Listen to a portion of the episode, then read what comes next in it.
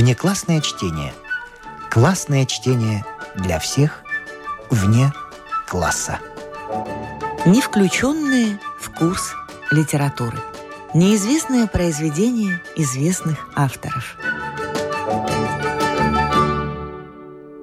О Генри. Коловращение жизни.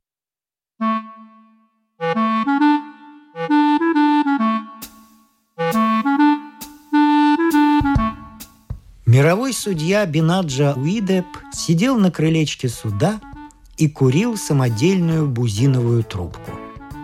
Кэмберлендский горный кряж, голубовато-серый в вечернем мареве, тянулся к зениту, загромоздив полнеба.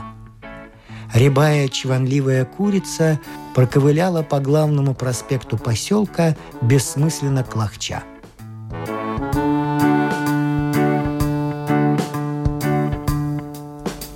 По дороге послышался скрип колес, заклубилось облачко пыли и показалась запряженная быком двуколка, а в ней Ренси Билбра со своей половиной. Двуколка остановилась перед зданием суда, и супружеская чета вылезла из нее.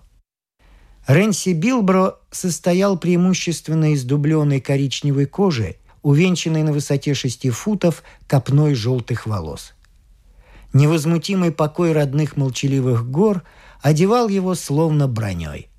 В наружности его жены прежде всего бросалось в глаза большое количество ситца, много острых углов и следы нюхательного табака. Сквозь все это проглядывало беспокойство не вполне осознанных желаний и глухой протест обманутой молодости, не замечающей, что она уже прошла.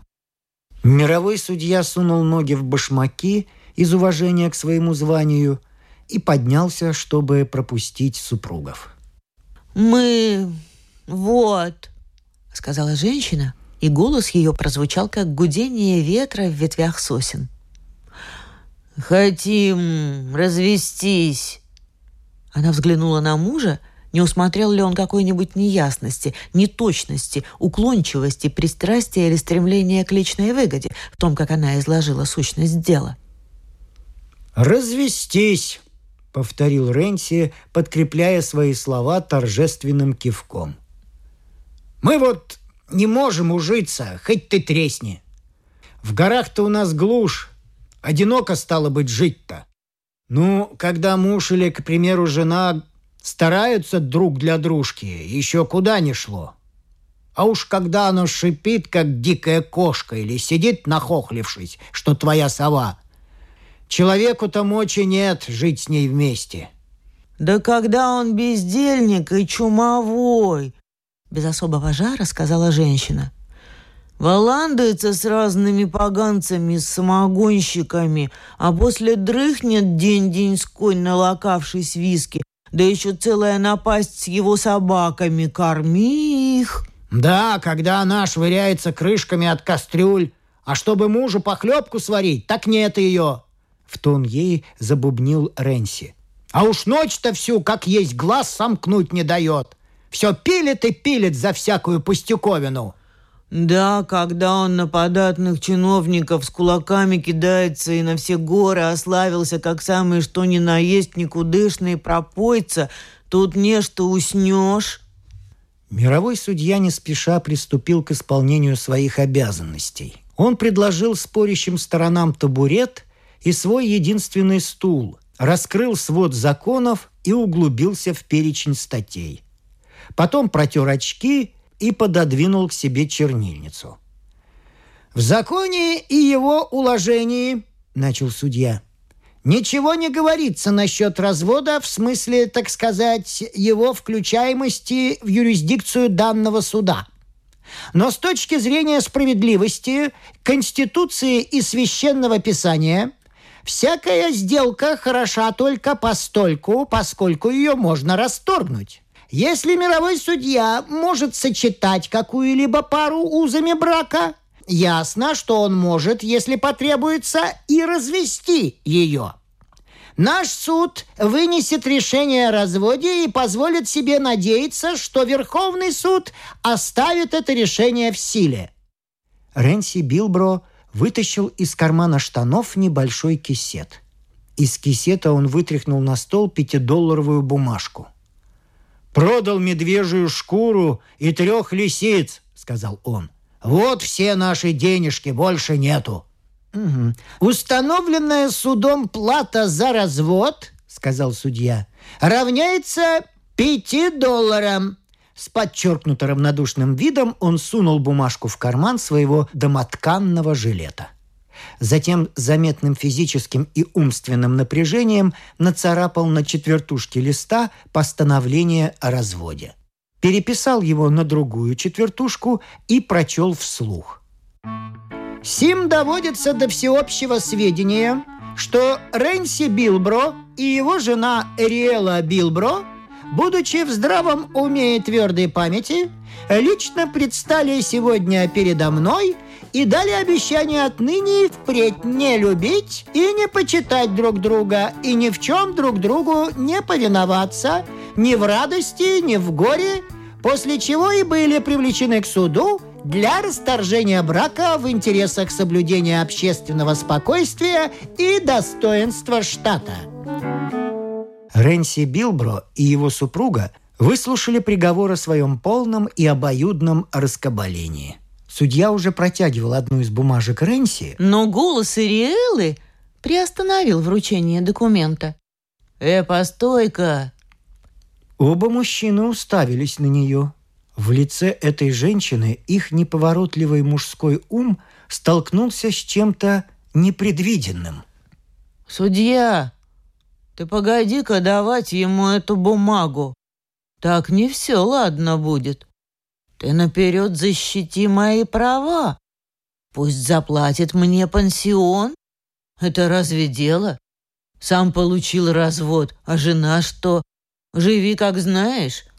А я вот надумала отправиться к братцу Эду на свиной хребет. Так мне нужно пару башмаков купить и табаку, да еще то да сё. Коли мог заплатить разводные, так пусть и мне платит пансион. Рэнси Билбро онемел от этого удара. Ни о каком пансионе прежде у них разговору не было. Но ведь женщины всегда преподносят мужчинам ошеломляющие сюрпризы. Мировой судья Бинан Джауидеп понял, что этот вопрос может быть разрешен только в юридическом порядке. Свод законов хранил на сей счет гробовое молчание. Однако ноги женщины были босы, а тропа на свиной хребет крутая и кремниста. «Рела Билбро?» — вопросил Бенаджо Уидеп судейским голосом. «Какой пенсион полагаете вы достаточным и соразмерным по делу, которое в настоящую минуту слушается в суде. «Я полагаю», — отвечала женщина, — «на башмаки, на все про все стало быть пять долларов. Это не бог весть какой пансион, но добраться Эда, может, и доберусь». «Названная сумма, — сказал судья, — не представляется суду непомерной. Рэнси Билбро, по решению суда вам надлежит уплатить истицы 5 долларов, дабы постановление о разводе могло войти в силу». «А, а где их взять-то?» С тяжелым вздохом отвечал Рэнси. «Я вам выложил все, что у меня было». «В противном случае», — изрек судья, свирепо воззрившись на Рэнси поверх очков, вы будете привлечены к ответственности за неуважение к суду». «Кабы вы обождали денек», — с мольбой сказал Ренси. «Может, я бы и наскреб где? Кто ж его знал, что она потребует пансион?» «Слушание дела откладывается», — объявил судья. «Завтра вы оба должны явиться, дабы выполнить постановление суда после чего вам будет выдано на руки свидетельство о разводе». Бенаджа Уидеп уселся на крыльце и начал расшнуровывать башмаки. «Что ж, к дядюшке поедем, что ли?» — сказал Ренси. «Переночуем у него». Он влез в двуколку. Рейла забралась в нее с другой стороны. Маленький рыжий бычок, повинуясь удару веревочной вожжи, не торопясь описал полукруг и потащился куда следовало. Двуколка, вздымая облака пыли, затарахтела по дороге. Судья Бинанджа Уидеп выкурил свою бузиновую трубку. Потом достал еженедельную газету и принялся за чтение. Он читал до самых сумерек, а когда строчки стали расплываться у него перед глазами, зажег сальную свечу на столе и продолжал читать, пока не взошла луна, возвестив время ужина. Судья жил в бревенчатой хижине на склоне холма у сухого тополя. Направляясь домой, он перебрался через ручеек, проложивший себе путь в лавровых зарослях. Темная фигура – выступила из-за деревьев и направила ему в грудь дуло ружья. Низко надвинутая шляпа и какой-то лоскут закрывали лицо грабителя. «Давай деньги!» — сказала фигура. «Да помалкивай! Я зол как черт! И палец, видишь, так и пляшет на спуске!» «Пять долларов!» Все, что у, ми- у меня есть!» Пробормотал судья, доставая бумажку из жилетного кармана. «Сверни ее!» – последовал приказ. «И засунь в ствол ружья!» Бумажка была новенькая и хрустящая. Даже дрожащим от страха неуклюжим пальцем нетрудно было свернуть ее трубочкой, и что потребовало больших усилий засунуть ее в ствол ружья – «Ну ладно, ступай теперь», — сказал грабитель. Судья не стал мешкать. На другой день маленький рыжий бычок приволок двуколку к крыльцу суда. Судья Бенаджа Уидеп с утра сидел обутый, так как поджидал посетителей. В его присутствии Ренси Билбро вручил жене пятидолларовую бумажку. Судья впился в нее взглядом. Она закручивалась с концов, словно была не так давно свернута трубочкой и засунута в ствол ружья. Но Бенаджа Уидов воздержался от замечаний. Мало ли чего. Никакой бумажки не заказано скручиваться. Судья вручил каждому из супругов свидетельство о расторжении брака. Они в неловком молчании стояли рядом, медленно складывая полученные ими гарантии свободы. Риэла бросила робкий, неуверенный взгляд на мужа. «Ты, стало быть, домой теперь, на двуколке. Хлеб в шкафу, в жестяной коробке. Сало я положила в котелок от собак подальше. Не позабудь часы-то завести на ночь. «А ты, значит, к братцу Эду?» С тонко разыгранным безразличием спросил Ренси. «Да вот, до ночи надо бы добраться. Не больно-то они там обрадуются, когда меня увидят. Да куда ж больше пойдешь? А путь-то туда знаешь какой. Пойду уж, стало быть. Надо бы, значит, попрощаться нам с тобой, Ренси». Да ведь ты, может, и не захочешь попрощаться-то. Может, я, конечно, собака, голосом мученика проговорил Ренси. Не захочу, видишь ты, попрощаться. Ну, конечно, когда кому не втерпешь уйти, так тому, может, и не до прощания. Рила молчала. Она тщательно сложила пятидолларовую бумажку и свидетельство о разводе и сунула их за пазуху. Бенаджа Уидеп скорбным взглядом проводил исчезнувшую банкноту.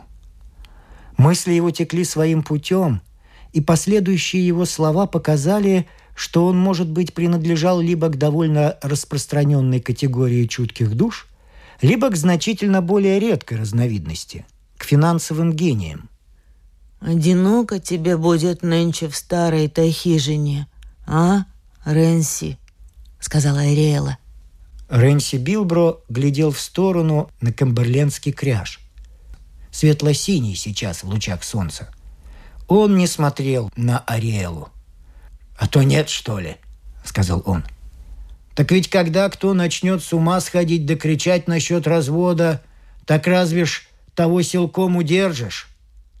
«Так когда ж кто другой сам хотел развода?» — сказала Эриэла, адресуясь к табуретке. «Видать, кто-то не больно уж хочет, чтоб кто-то остался». «Да когда б кто сказал, что не хочет?» «Да когда б кто сказал, что хочет?» «Пойду-ка я к братцу Эду. Пора уж». «Видать, теперь никто уж не заведет наших часов». «Может, мне поехать с тобой, Рэнси, на двуколке? Завести тебе часы?» На лице горца не отразилось никаких чувств. Он протянул огромную ручищу, и худая коричневая от загара рука жены исчезла в ней. На мгновение жесткие черты Ариэлы просветлели, словно озаренные внутри. «Уж я пригляжу, чтоб собаки не донимали тебя», — сказал Рэнси. «Скотина я был, как есть скотина. Ты уж заведи часы, Риэла». «Сердце-то у меня там осталось, Рэнси, в нашей хижине», — шепнула Ариэла. «Где ты, там и оно. Я не стану больше беситься-то. Поедем домой, Рэнси. Может, еще поспеем засветло».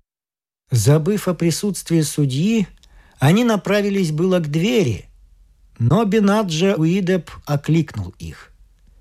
«Именем штата Теннесси», — сказал он, — «запрещаю вам нарушать его порядки и установления. Суду чрезвычайно отрадно и не скажу, как радостно видеть, что развеялись тучи раздора и взаимонепонимания, омрачавшие союз двух любящих сердец. Тем не менее, суд призван стоять на страже нравственности и моральной чистоты штата. И он напоминает вам, что вы разведены по всем правилам и, стало быть, больше не муж и жена. И как таковые лишаетесь права пользоваться благами, кои составляют исключительную привилегию матримониального состояния. Ирила схватила мужа за руку. Что он там говорит, этот судья? Он хочет отнять у нее Рэнси – Теперь, когда жизнь дала им обоим хороший урок... «Однако», — продолжал судья, — «суд готов снять с вас неправомочия, налагаемые фактом бракоразвода, и может хоть сейчас приступить к совершению торжественного обряда бракосочетания, дабы все стало на свое место и тяжущиеся стороны могли повергнуть себя вновь в благородное и возвышенное матримониальное состояние. Плата за вышеозначенный обряд в вышеизложенном случае составит, короче говоря, 5 долларов. В последних словах судьи Риэла уловила для себя проблеск надежды. Рука ее проворно скользнула за пазуху, и оттуда, выпущенной на свободу голубкой, выпорхнула пятидолларовая бумажка и, сложив крылышки, опустилась на стол судьи. Бронзовые щеки Эриэлы зарделись, когда она, стоя об руку с Ренси, слушала слова, вновь скрепляющие их союз. Ренси помог ей взобраться в двуколку и сел рядом. Маленький рыжий бычок снова описал полукруг, и они все так же рука с рукой покатили себе в горы. Мировой судья Бинаджа Уидеп уселся на крыльце и стащил с ног башмаки. Пощупал еще раз засунутую в жилетный карман пятидолларовую бумажку, закурил свою бузиновую трубку. Рябая чванливая курица проковыляла по главному проспекту поселка, бессмысленно клахча.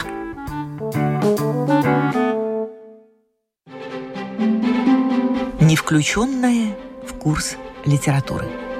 Внеклассное чтение. Классное чтение для всех вне класса. Ярослав Гашек. Трагическая фиаско певицы «Карневаль».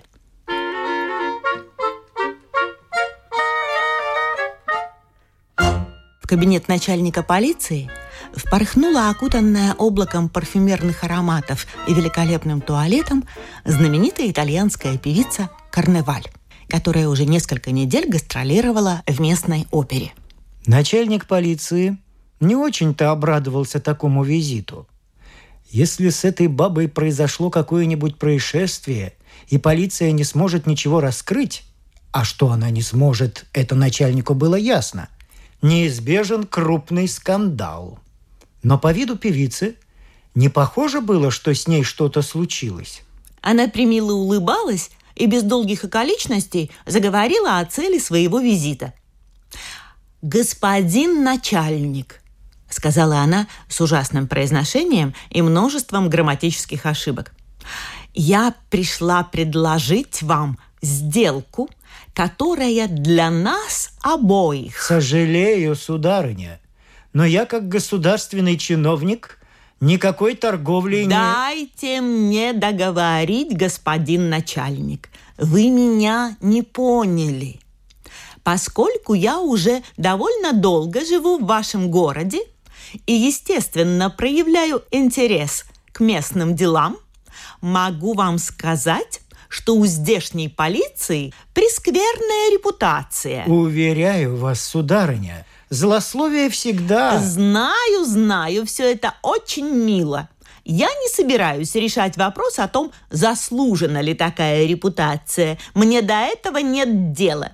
Меня интересует не полиция, а сделка. Но, сударыня, я не понимаю. Сейчас поймете. Только не прерывайте. Коротко говоря, вашей полиции нужна реклама. Понимаете? Какой-нибудь сенсационный успех. Вам ясна моя мысль?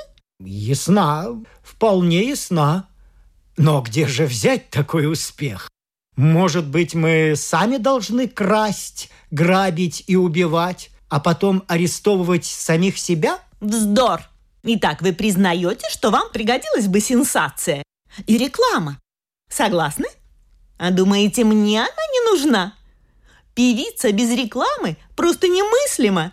И вот я придумала, как помочь себе и вам.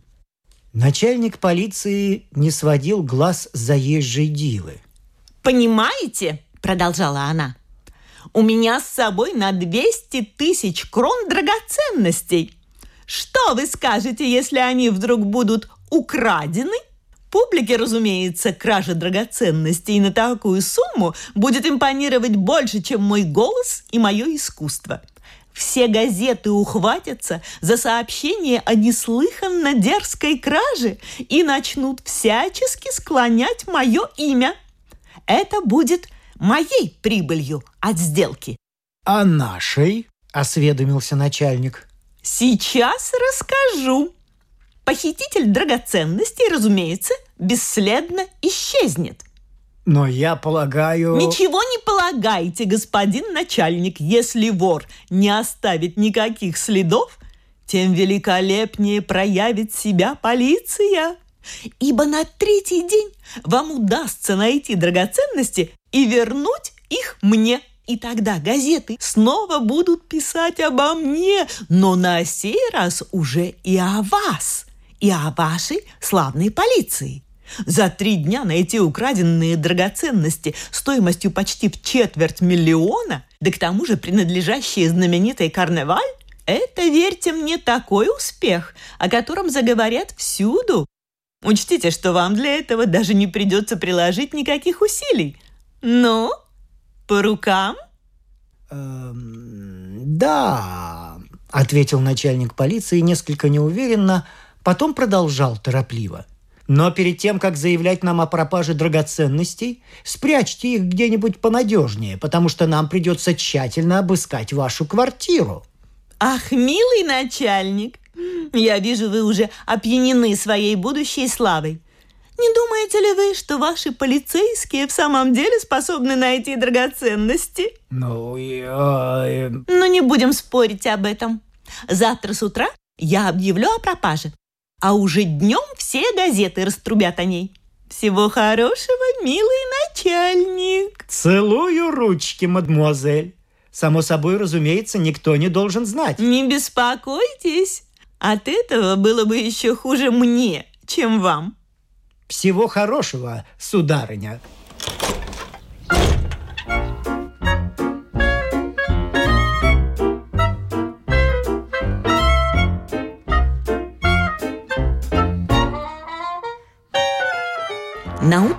Певица Карневаль против обыкновения встала в 6 часов утра. В 8 ей нужно было быть у начальника полиции для того, чтобы известие о грандиозной краже попало в утренние газеты. Позавтракав, она причесалась и оделась, а потом под каким-то предлогом услала свою камеристку на улицу.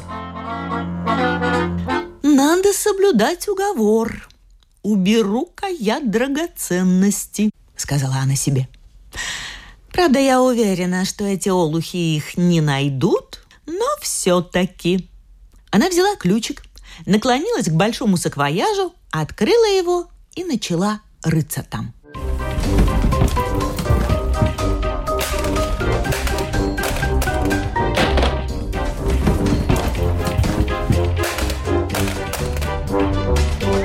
Вдруг красивый ротик певицы раскрылся в изумлении – Глаза расширились.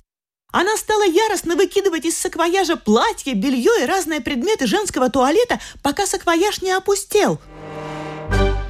Тогда из уст певицы вырвался душераздирающий вопль.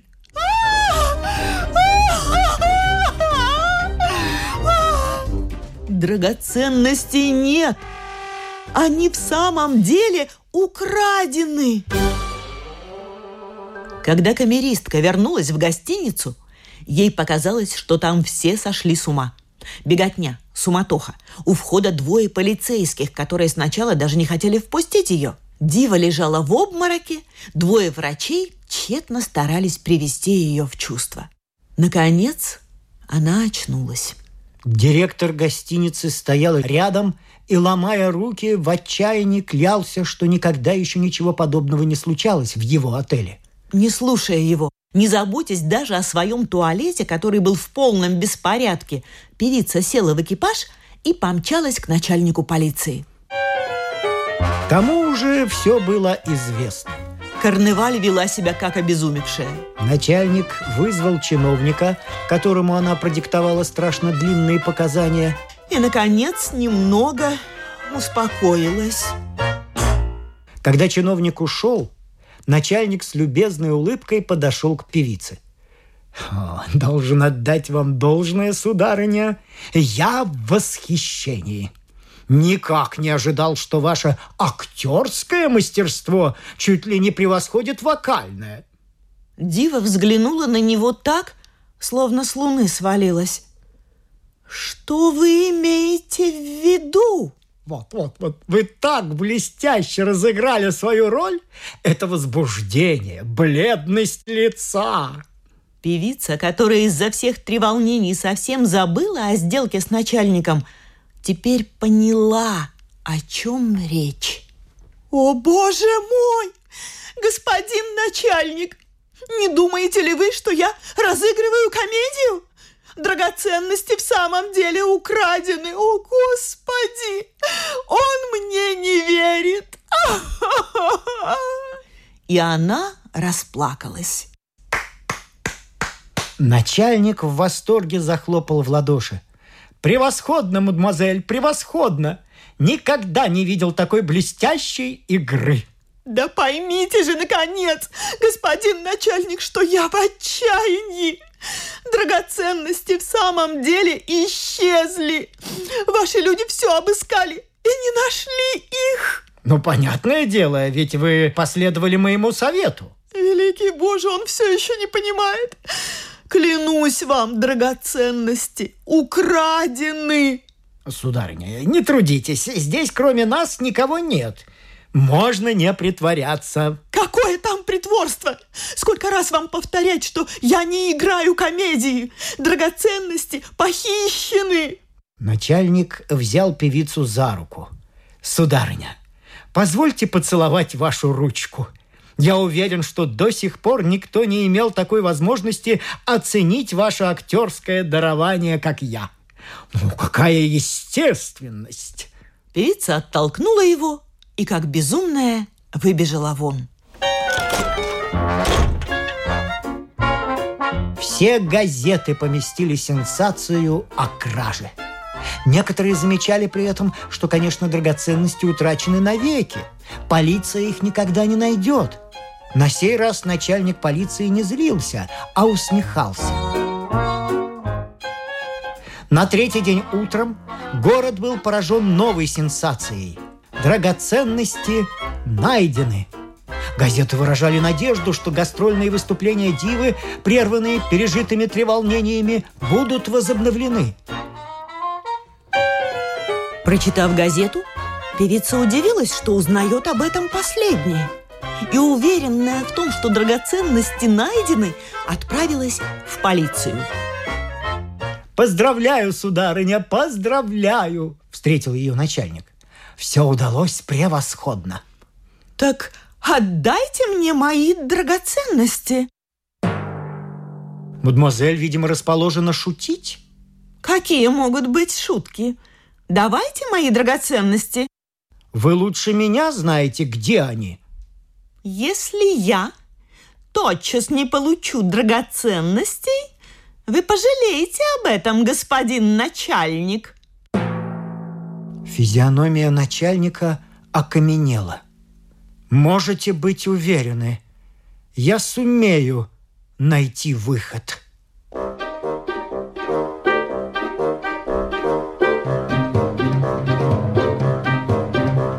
Жителям города казалось, что они сошли с ума. Газеты опубликовали заявление «Карневаль», что полиция не нашла драгоценностей. Никто не понимал, что это значит.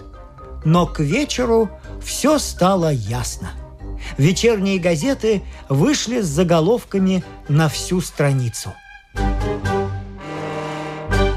Сенсационный успех нашей полиции – Знаменитая певица Карневаль – международная аферистка.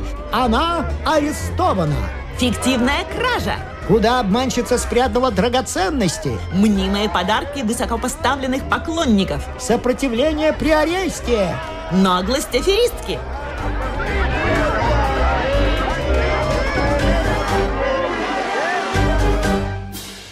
Репутация певицы Карневаль была погублена навсегда. А начальник полиции получил крупный орден. Вот что бывает с человеком, когда он пытается убедить публику, что полиция на что-то способна.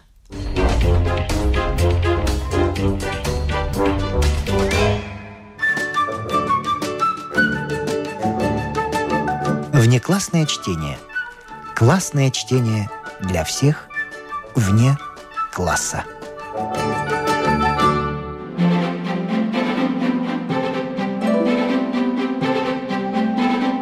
С вами прощаются актеры Наталья Щеглова и Вадим Гросман. Слушайте нас в Spotify, на платформах CastBox, Яндекс.Музыка, Apple Podcast и других. Самых маленьких слушателей мы приглашаем побывать в гостях у книжки – Подкаст Латвийского радио 4. А для тех, кого интересует наша женская роль в истории, в подкасте Латвийского радио 4 звучат истории на манжетах.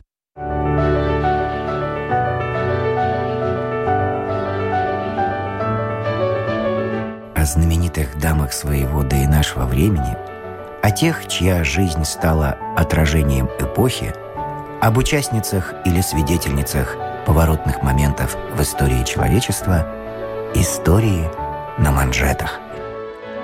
Ссылку на этот подкаст вы найдете в описании сегодняшнего эпизода. Этот и другие подкасты Латвийского радио 4 вы найдете в Spotify, а также на платформах CastBox, Apple Podcast и других –